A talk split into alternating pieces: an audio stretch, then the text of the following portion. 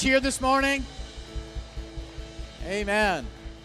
You may be seated as I turn some of the lights on so I can see all your wonderful faces, uh, even though you are social distance from me. Anyways, that's a joke. Anyways, God is just moving, and we're so happy to have everybody here today. And those that are joining us online, thank you so much uh, for joining us online, wherever you are, whoever you're watching it or listening uh, with it. We just pray that God blesses you and your family today. And, um, anyways, uh, wanted to just read a scripture today. And you know, we've been talking uh, in the last several weeks, and we've named this of Family Matters. I know that's a common uh, name. I heard that on the radio this week, and I was like, man, they stole my you know theme. And uh, but I know it's common, and I know that we talk about family matters. How many know that family matters to God? Amen. And so we even just wanted to share something a little different today that uh, I've thought about many times and to share or to talk about. I've talked about it to young people many times. And, you know, I've never really heard messages of, like, like this today. But I want to just share to you today the roles of children in the family. What is the role of children in the family? Let's start with Ephesians chapter 6. If you turn with me or click in your device to Ephesians chapter 6, just 1, verses 1 through 3. And I just want to talk to you about roles, kids' roles in the family today. It's very important. How many know there's a battle raging for families today? And especially for children, especially for children. And uh, I'm telling you right now, I believe that uh, we're going to win the battle. Come on, we're going to see not just kids saved, but we're going to see families saved. Amen. And our heart is to reach out to families, not just older people, not just younger people, but the entire family. And so we want to see this entire church reach the entire family because it's God's will. In Ephesians chapter 6, verse 1 and 3, it says this it says, Children, obey your parents in the Lord, for this is right. Honor your father and mother, which is the first commandment with promise, that it may go well with you and you might enjoy a long life on the earth. How many believe that from the very beginning, God had children in mind as part of the family? Uh, you know, the marriage union together, just that husband and wife, that is the center of the family. That makes up the family. Or a parent, or that position of a parent. That makes up the family, and everything else is centered around that. And so many times people center everything around their children, but it's not to be centered around the children, it's to be centered around that relationship, marriage relationship, or relationship with the Lord.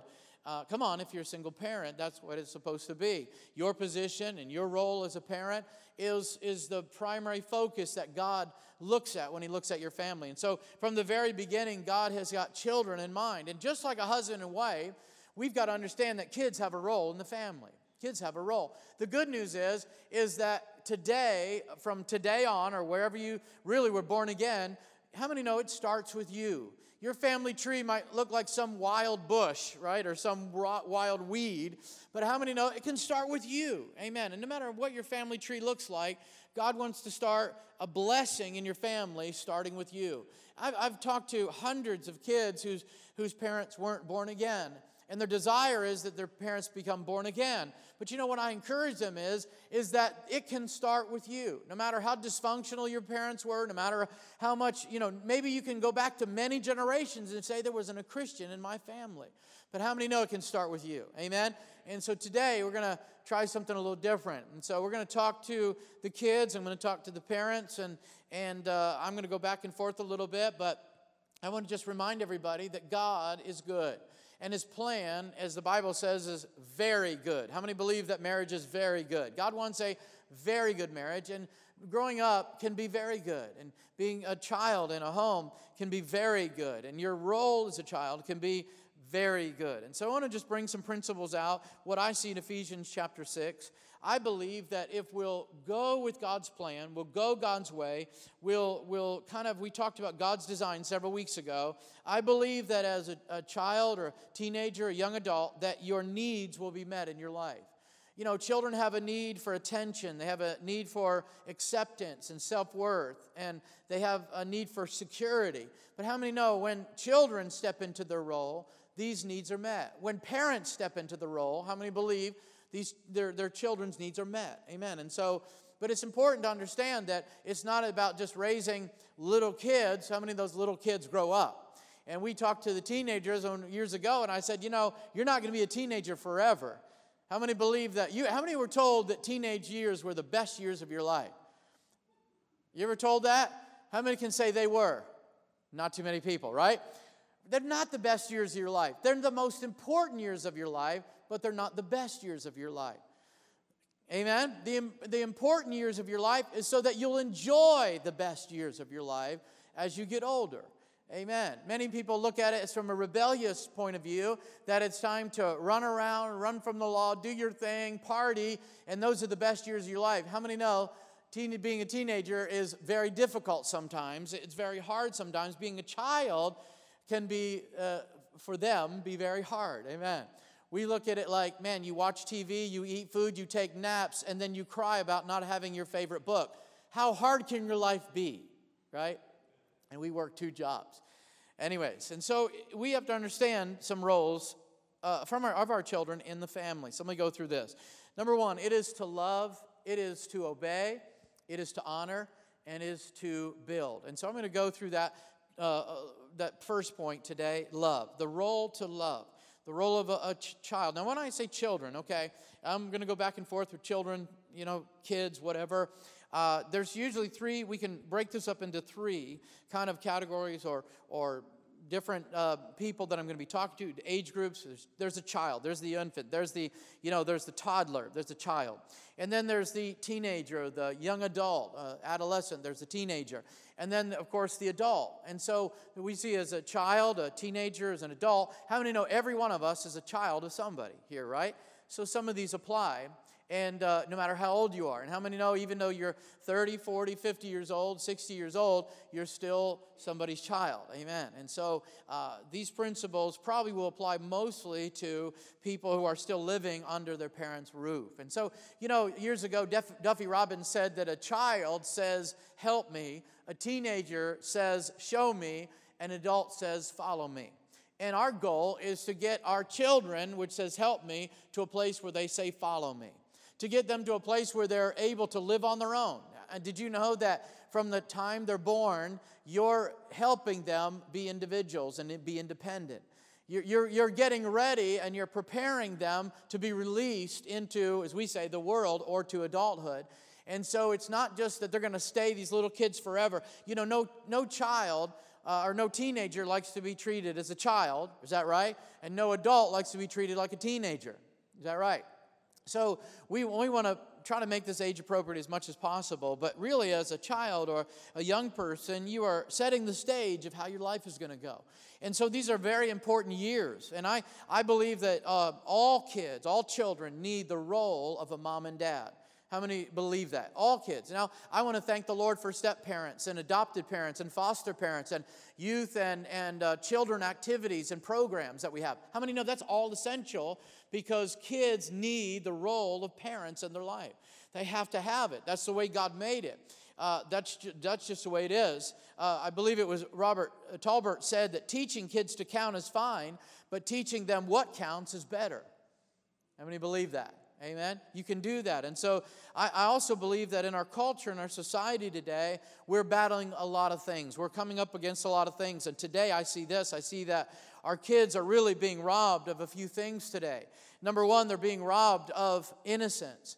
There is an innocence that's being taken away or trying to be taken away from our kids.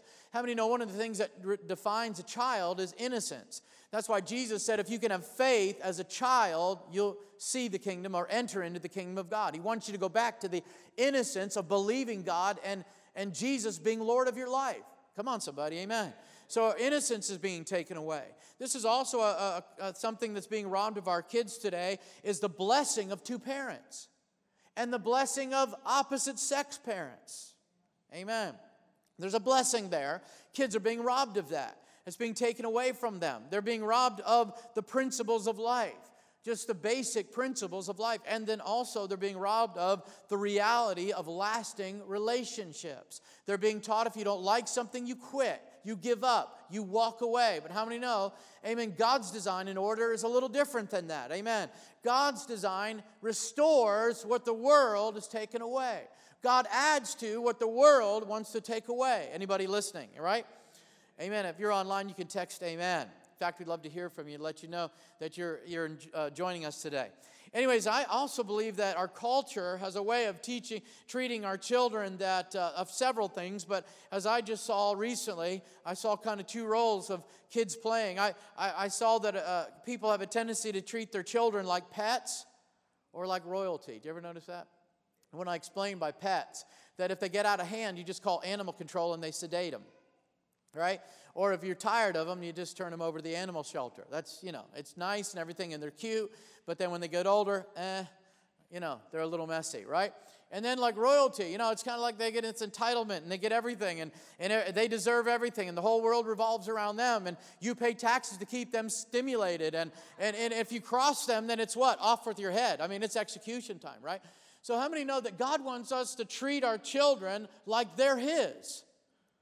Right? So that's the principles we see in the Bible that God wants us to treat uh, our children like they're His children, that we value them, that we nurture them, that we instruct them, empower them, and release them into life. That's exactly God's plan for them. And so we see this in Ephesians chapter 6. Let me go back to the scripture, bring out something else that lays the groundwork for our first point, and that is Ephesians chapter 6. Paul addresses children. Now, he doesn't address kids all the time, he addresses young adults. In, in uh, 2 Corinthians, I believe it is, he, he addresses parents many times, husbands, wives. He addresses uh, workers and, and owners, uh, business owners, but he, he addresses children. And when he addresses kids, he, he addresses them from the original covenant from God.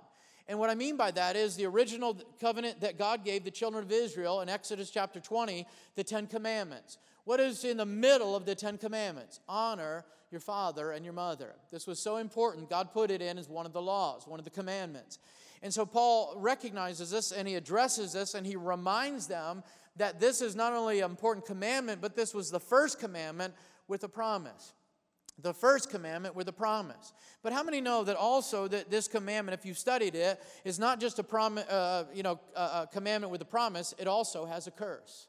Did you know that? That this is a commandment with a curse. In Deuteronomy chapter 27, verse 16, it says, Cursed is the one that treats his father and mother with contempt. Or in the King James, it says, that sets light, or sets, setteth light, not puts a light beside them, but sets light or despises them in his heart or curses them secretly. This commandment all comes with a blessing, but it also comes with a curse. Now, some of your children aren't hearing what I'm saying, understanding what I'm saying, but you can tell them later. This is for your information as well. I know, uh, you know, someone like Ezra isn't catching this today and giving me a whole lot of amens. Got this but this is still for him. Deuteronomy chapter 21. Listen to this. This is how serious God was about this, and this is the importance of this commandment because God had severe punishment. Wow.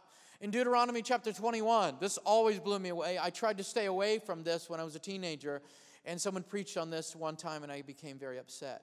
But in, Deuteronomy chapter 21, verses 18, 19, it says, If someone has a stubborn and rebellious son who does not obey his father and mother, uh, and will not listen to them even after he has been disciplined, his father and mother will take hold of him and bring him to the elders at the gate of the city. And the Bible says in verse 21 And then all the men of this town are to stone them, him to death. And you must purge evil from among you, and all Israel will hear this and be afraid. That's pretty serious, isn't it? Really intense. You know, your kids are like, whoa, whoa, whoa. Yeah, yeah, that happened. And so God wanted to just make a point here that this was very serious. And there's other things that happened. like in addition to it being a curse, there was a curse of blindness, a spiritual blindness that came on those who dishonored their parents. In Proverbs 30, verse 17 says, The eye that mocks a father, that scorns an aged mother, will be plucked out by the ravens of the valley and be eaten by the vultures. Now that just sounds disgusting, but terrifying as a child, right? In Proverbs chapter 20, verse 20, Whoever curses his father and his mother, his lamp shall be put out in complete darkness. The lamp speaks of your soul. The lamp speaks of your soul, always speaks of your soul in the Bible. And so let's let's look at this now that we've talked about there is you know what the roles are are, are the basic roles and and this important uh, uh, principle that it's so vital to God. Let's let's look, look at the first role of children in the family. The first role is to love. In Ephesians chapter 6, verse 1, l- listen to this very carefully. Children, obey your parents in the Lord. In the Lord. In Colossians chapter 3 verse 20 and 21, he repeats the same thing, preaches the same message right in this letter to the Colossian church. He says the same thing. This is so important. He says obey your parents, here's the key, in the Lord or obey your parents as his representatives. Obey your parents because you belong to the Lord, because you are a Christian, not whether your, your parents are Christian or not, but whether you, because you are a Christian. So, as in the Lord, I always thought that meant parents that were Christians. That's not what it means. How many know you, you don't just to honor and obey your parents just because they're Christians? Right? Right. That's what it means. And so so I looked at that, oh, that means in the Lord. Or that means if they're spiritual, or if they're or if they're living right. No, that's not what that means. It means because you belong to the Lord, because you as a child, if you're born again and you're a child, I don't care if you're 4, 14, or 24, if you're a child of somebody, amen, this applies to you. You are God's. You belong to God. So the first thing we see as the role that uh, children uh, play in the, in the family is to love God. A love for God. This is what it means a love for God. And so, how do you begin to love God? Let me give you three ways that you began to love God as a child or teenager or young adult. And that is number one, understand God's love for you. When a child understands God's love for them, amen, something amazing happens. How many are here today and maybe because you were maybe born again at a VBS or a Sunday school, but maybe it was because of a Sunday school teacher or instructor or something, a song or something you learned at youth camp or something God touched you, healed you, saved you at youth camp. I am. I am. And thank God for that. Thank God for those experiences, those times. I experienced God's love in my life at a young age. And so I believe it's important for our children to understand God's love for them.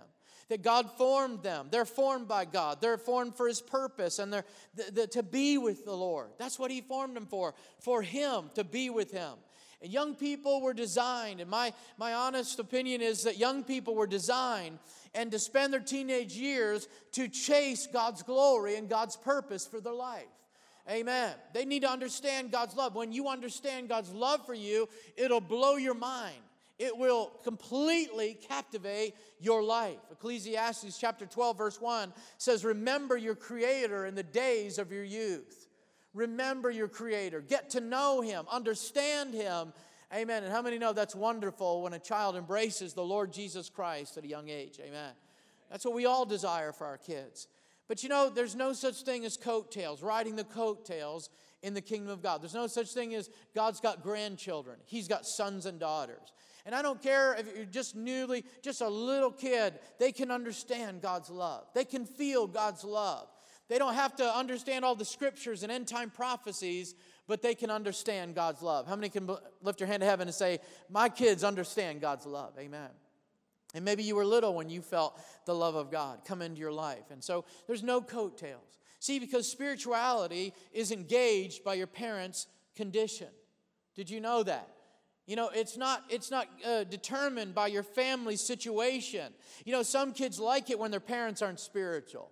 They think they can get away with more things and I don't have to be accountable. But man, when, when, but when you really talk to them, they wish their parents were. I mean, I've spent many hours at the altar, many times at the altar, praying with young people that are believing God for their parents because they want their parents to be saved. Amen? Right? And so we know that you can't get into heaven because your parents are Christian. You can't get into heaven because your grandparents are Christian. Thank God for their influence and your impact in your life. But how many know you have got to know God for yourself? And I'm talking to the children, young people today.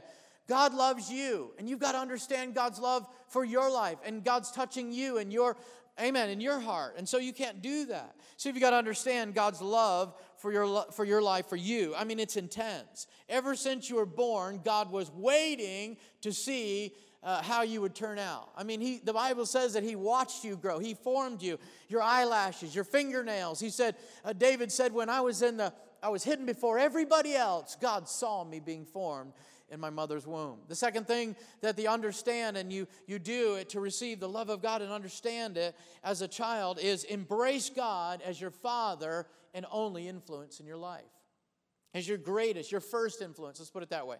Your first influence. Embrace God as your Father and first influence. In Luke chapter 2, verse 49, Jesus had replied to his mother and his father, and he said, Did you not know that I must be about my father's business? Now, what did he mean by that? Well, they went to a festival. Jesus got lost at a shopping center. They, they, you know, went two days and they left him there. How many have ever been left at the store as a kid? Yeah. And church. Yes, I have been. And so, you know, they come back, they left him there. He was there. He, was, he, he wasn't playing kickball or anything else. He was astounding the doctors and lawyers in the temple with why? Because at 12 years old, he was consumed with knowing his heavenly Father. At 12 years old, he was he embraced uh, you know the Lord as his heavenly Father, and he was consumed in this relationship with God Almighty. Think about it. How many know your kids don't have to go through teenage rebellious years? At the age of 12, Jesus was passionate. I mean, he is consumed by the purpose of God for his life. Now, at age 12, this is a wonderful time for kids to get saved around this time. But also, something else happens a lot of times is that their friends become a greater influence in their life than their parents. But uh, Jesus wasn't like this. And, it wasn't like Jesus. Jesus didn't do this. Jesus, his heavenly Father was, this relationship was his greatest influence, more than his friends, more than anybody else, even his family. He was so caught up in his relationship with the Lord. And so from that time on, we see Jesus being consumed with the developing his relationship amen with his heavenly father above every other relationship and the third thing is is that you need to make god greater than anything else you know especially with teenagers at that time in their life they're becoming uh, coming into this place of self-awareness right but sometimes it can turn into self-centeredness and I believe that we need to help our kids be uh, God aware, uh, have a God awareness and a God centeredness. And that's what it means to make God, uh, you know, greater than anything else in your life. So love for God. And this is how passions develop. This is how uh, this develops your passions in life when you really begin to love God. The second thing is that we not just love God, but we uh, love, we have a love for what's right. So that's the second thing as we see as Paul saying here. And as he's saying is that you, you, you know, you obey your parents in the Lord as because you're Christians, because you love God. But then he says this, it is just and right. Or he says it's the right thing to do. How many know kids need to learn at a young age that there's just some things in life that you do because it's the right thing to do? Anybody listening? Amen. It's just the right thing to do. You teach them not to steal, right? Because it's the right thing. We don't, we don't steal. That's the right thing. We don't steal. How many have done that? You've had to go back to the store. They've had to pay. You've had to do this. They've had to apologize. Right? Come on. We teach them these things because we teach them what's right in life. And so Paul addresses children. He says, Look, this is the right thing to do because God has placed your parents and authority over you, so it's the right thing to do. Colossians says this. He writes this to the Colossian church. He says, This is well pleasing to the Lord. This is the thing. Now, if you love God, you're going to want to please Him. You're going to want to make God happy. You're going to want to, as a child, you're going to want to make God happy. You know, you ask your kid, Do you love God? Yes, I do. Do you want to make him happy? Yes. Do you want God to be mad at me? No, no, no, I don't want that, right? Kids will do that. But all they understand is, I just want to make God happy. I just want to make my parents happy. I just want to make, you know, everybody happy. So we, we see this as well pleasing to the Lord. This is why we obey our parents because we love them. I never forget when we would ask our kids when they were real little, I would ask my boys, I'd say, Now, why do we obey mom and daddy? Why do we listen? Because we'll get a spanking. No, no, no, no. Because we love mommy and daddy. You see the difference? It's not we, we obey because we'll get punished, we obey because we love. Amen? Is there any kid that would say amen? Okay, all right. So, so this is why we do it. And so God wants us to use parents. God uses parents to forge in their children the love for what is right, the love for what is good, the love for what is just. Come on, somebody. Amen. I mean, no, God wants you to love what is just.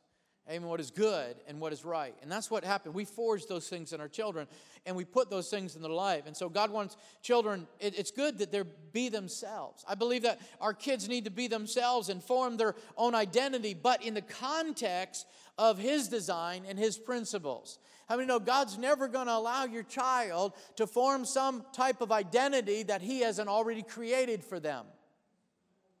Amen. And so so yeah, children are being themselves and they're unique. And you know, there's some of you here that you are different than everybody else in your family. You, you know, I don't know if you called yourself the black sheep or whatever you called yourself, but you just seem different. I had a friend that grew up and, and it just seemed like, man, he was so different than his family. But you know, he, he had differences, but he never let that separate him from his family. They appreciated differences, they celebrated those, but they didn't do things outside the context of his design. How many know what I'm talking about? Just because you seem to be a little different doesn't mean you can't obey your parents, right? Or honor them, or love them, or, or to have healthy relationships in your life. And so I believe that. That's good. You know, kids are themselves and form their identity. But how many know our identity is in Jesus Christ? Amen. Our identity is in God Himself. That's our character and our image comes from the Lord. Now, it's very interesting to talk about this because one of the things, as we talked about in, in, in marriage and we talked about to adults, how many know one of the things that are hindrances to coming into our roles as, as a married couple and adults is our fallen nature? But how many know kids have that fallen nature as well? I don't know about anybody here, but nobody probably is born an angel. Nobody's born a Christian. You're not born, you may be born into a Christian family, but you're not born a Christian. The Bible says everyone has sinned, everyone has gone their own way, everyone has turned and gone their own way. Even little kids are born with a fallen nature, right? And some of you have expressed that fallen nature this morning before church. Amen. So there's that fallen nature. But let me just say this, and especially to, to teenagers and to young adults and to kids, there's three things that I see that's your challenge. Your challenge is the fallen nature. Your fallen nature, the culture, and your feelings will always challenge your role in your family. Always. So, your fallen nature, the things that you don't want to do, you want to have your own way, you demand your own way, you want to be selfish and, and hurt other. Come on, that, that's the fallen nature. Culture is not friendly to a good family or good marriage. They act like they are, but how many know ultimately a culture without God cannot be at peace? Come on, or cannot have joy or whatever. But this is what they don't encourage. They don't encourage. Our culture right now is not encouraging the family unit. In fact, one of our leaders uh, a couple years ago said it takes a whole village to raise a kid. No, it doesn't. It take, takes just one parent. It takes a good parent. It takes parents. Come on, it takes godly parents to raise a child. Amen. We don't need a culture to raise children. Our culture is godless. They don't know how to raise kids. Amen. They're going to tell kids, do what you want, feel how you are. They're affirming kids at four or five years old and telling them they were something different than what they were born. How many know our culture doesn't know how to parent our children? God's graced you to that, and God's word instructs us to do that. And so we see that. And so just like and a marriage is very important. Just like a husband needs a wife as his strength and his rescuer, so kids need their parents. They have to have them. In Proverbs chapter 17, verse 6, it says that children's children are the crown of old men, like grandchildren. That's the crown of old man. Loves his grandchildren. But here's something very interesting. And the glory of children are their fathers. Or children take pride in their parents, or parents are the pride of their children. When was the last time your teenager said, Are you busy Friday night? Because I want to take you to the mall and show you off to my friends. I'm so proud of you. Come on, Dad, I want you to come to my game and I want you to yell when nobody else is talking or yelling and clap and stand up and say my name and hold a sign that you're cheering for me because I'm so proud of you. Now, how many know it goes the other way? Uh, drop me off here. My friends are over there, just right here. How many know what I'm talking about? All right. If you don't, you will. And so, you know, this is the way it should be. This is God's order. Think about it. If, if you, your children can come to the place and say, man, I'm really proud of my parents. And that's godly way. How many know I'm talking about? And I believe that love spells family this way. Love spells family this way. Forget about me, I love you. How many know that's how love spells family? Forget about me, I love you. Amen. And so this develops your priorities. When you begin to, to do what's right and love what's right, this begins to develop as a child or teenager your priorities in life. You begin to prioritize what's right. How many know as an adult, one of the things you learn, there's many things you want to do but never get to do because there's things you have to do. Amen? Many parents, many parents put their future, their career, their dreams, their expectations, their desires on hold to raise their kids, right? Is that a bad thing? No, that's a good thing. But you know, kids need to see that. They need to understand that. Kids need to see that, man, my parents could be doing a lot of other things right now, but they wanted to raise me. They wanted to take time to build a family. I'm to I'm to add to that. And the last point I want to bring out about love and, and the role of love. And that is this not only a love for God, a love for what's right, but a love for your parents. And I believe that just like when God created Adam, God created an unmet need in Adam, right? That's what he said. I will make him a helpmeet suitable for him. I believe that God created an unmet need in children. It's an unmet need. Now, we can say amen to that, but you need to know that as a, as a child, as a kid, that there's unmet needs in your life that only parents can meet. And so it's to be loved, to be valued, to, to be secure, to be cared for, and, and to be taught. These are things that God has for a parent in your life. Not anybody else, but a parent. And so you have to understand that there's a love for your parents. How many know I'm talking about, right? Isn't that great? And you know, you, you love those days when they bring those cards home and they do that cutout and I love mommy this much, and you know, and they do this and do that, you know. But man, you, you about fall out in your chair if your teenager says, I love you, right? But that's a good thing, isn't it? That's a good thing. Why? Because they need to be progressing in that and growing in that. It doesn't stop when they're teenagers, it doesn't stop when they're adults. It grows stronger. Their love for, for their parents grows stronger in different ways. Now, some of you say, well, my, my love for my parents have really grown stronger. It's kind of, you know, did this or do that over the years. But still, as a child, that's where God wants us to go, that our love for our parents grows stronger. And so let me give you a couple things here. I believe when our love for our parents is, it's important to receive your parents' love. You know, a lot of children really can't receive their parents' love. They don't really receive. They're, they're unthankful. They're ungrateful. They're just demanding. You need to, it's important to, to receive your parents' love. You say, well, my dad doesn't love me like so and so's dad. Well, my mom, she doesn't love me. She doesn't spend time with me like my friend's mom. Or she doesn't do this and she doesn't do that. Listen, you need to receive them, uh, their love, as they give it. It may not be to your expectations, but you need to receive your parents' love. One of the things that's important to understand is a, as a growing up in a home is that, and, and a teenager especially, is that you have core relationships in your life that have to stay strong. There are core relationships in your life that you'll always have. You'll have people in your life that come and go. How many know, remember your high school friends? How many thought they were the best friends in the world? You'll never part, and you haven't seen them for 30 years. But how many know your parents aren't like that? Your parents, your aunts, your uncles, your grandparents, these are core relationships in your life that last forever. These are what I call core relationships. And so you've got to strengthen your core relationships. Nothing can come between them. Don't let anything damage or destroy your relationship with core people in your life. Amen. Starting with your parents. Think about it. And so I, I, believe, again, you can be yourself in the context of these relationships and these principles. And, you know, if you lose this or you destroy these things, what happens is you lose your God given compass on the inside.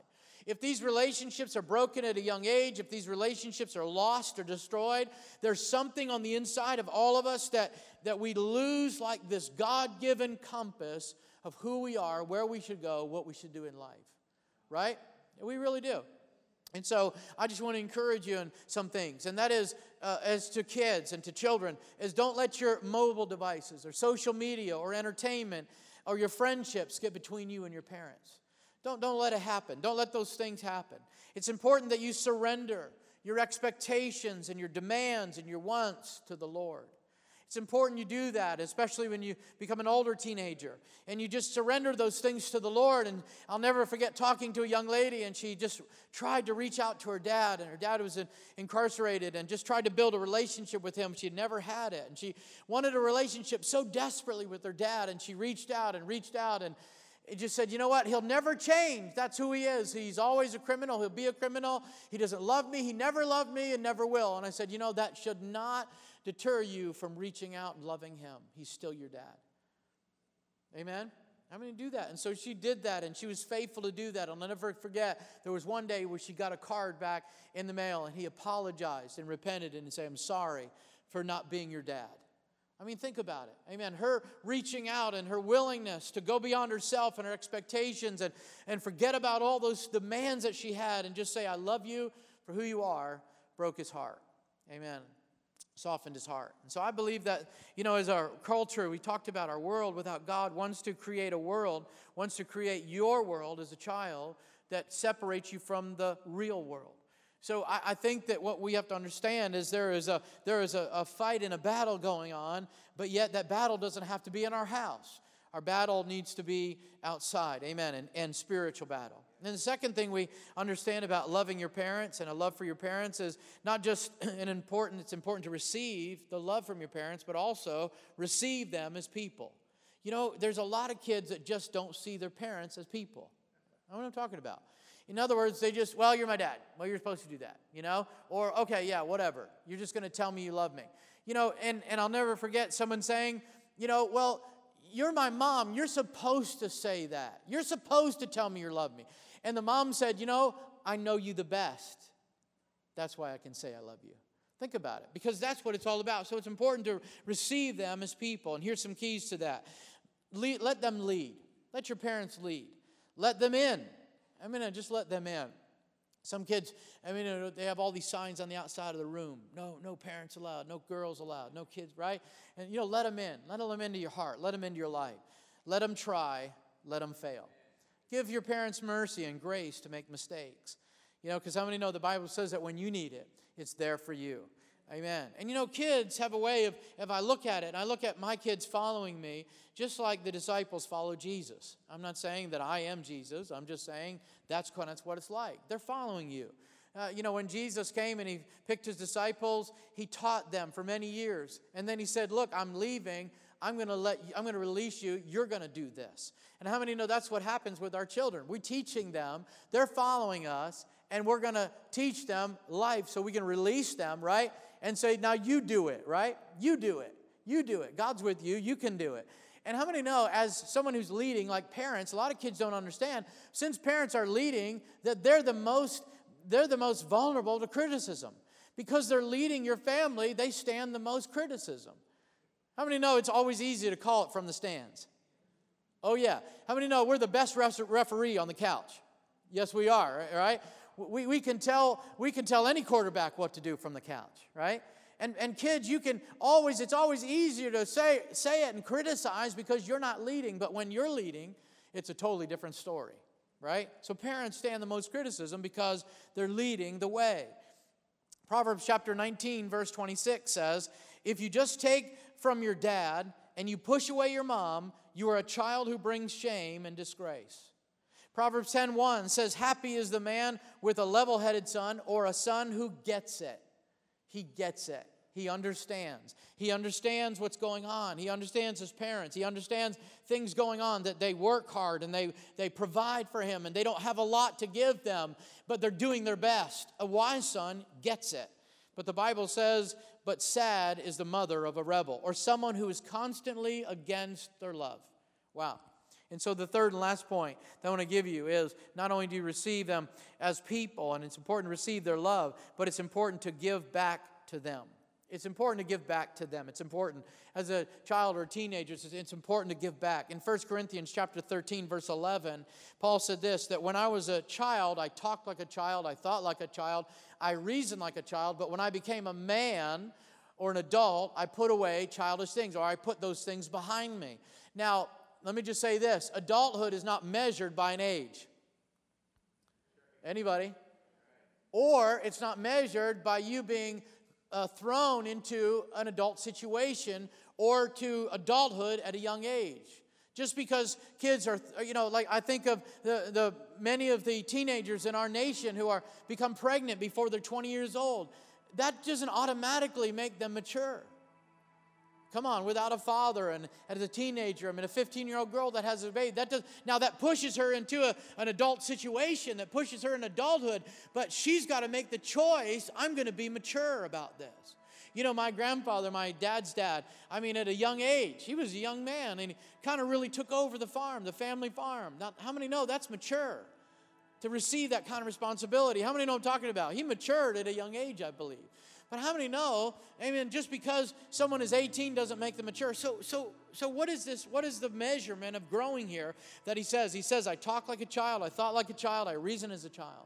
But I became a man. Oh, when did he become a man? When he got his mustache. Oh, he became a man. No, not when he was 18, not when he got his first mustache, not when he got his first car. That's not when he became a man. He said, I put away childish things. In other words, the level of unselfish thinking and unselfish understanding.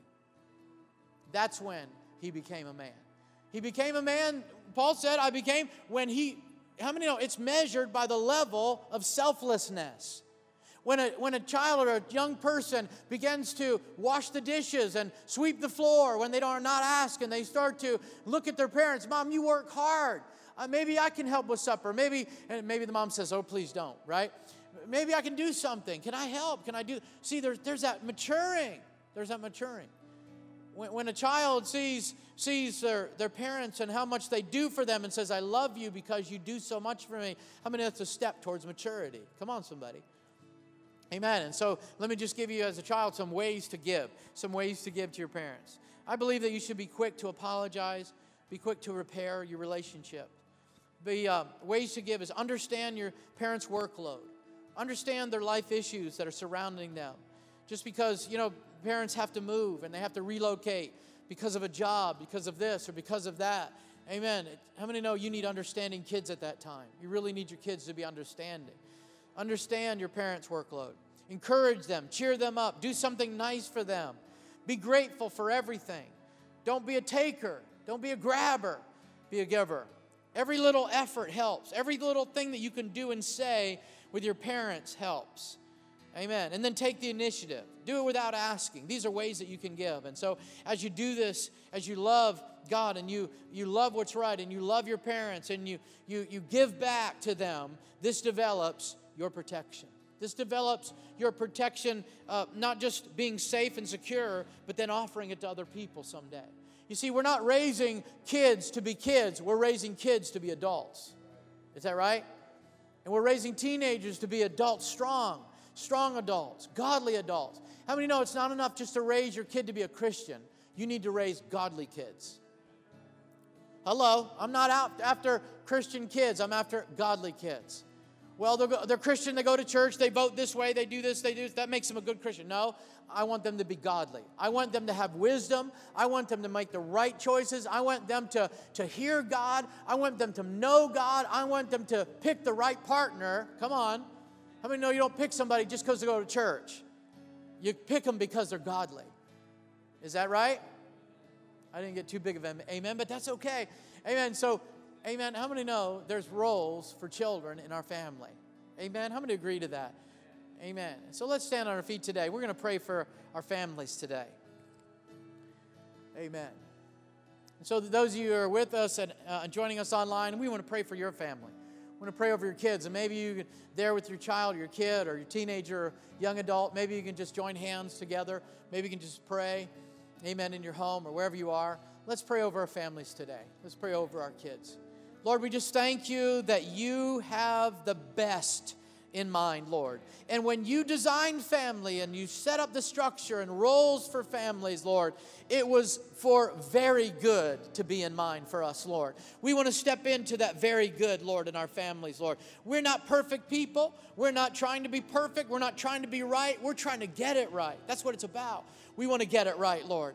And Lord, I just pray that you would just, as our family, whoever, all we are, everything that was going on in our lives right now, in our homes right now, in our culture right now. We pray that you, your word, would be the determining factor in our home. Your spirit would be, Lord, the change in our home. Your peace, your joy, your love would be the, Lord, that radical agent in our home. Lord, among us. Lord, I pray for all the families. I pray for protection. I pray for blessing. I pray for healing, Lord, not just physically, but emotionally and spiritually. I pray for healing. I pray for relationships that are broken from child uh, to and, and, and father and child and mother and teenagers and adults and kids and families, Lord. I pray that they would be healed in Jesus' name. This is the hour. Lord, a mark of the end times is that you are turning the hearts of the children back to the fathers and the hearts of the fathers back to the children. You're doing something among the families in our day. We agree with it. We stand by it. We want to see it in our day, in our city, Lord. We want to see all the families saved, all the families healed, and all the families, Lord, come into wholeness and soundness and completion in Jesus' name. I pray over our children, our teenagers, young adults, that you would bless them. Let them know who you are. Let them hear your voice. Let them feel your touch. Lead them and guide them into the purpose that you have for them. In Jesus' name, we pray. Amen. Amen. Can you say amen this morning?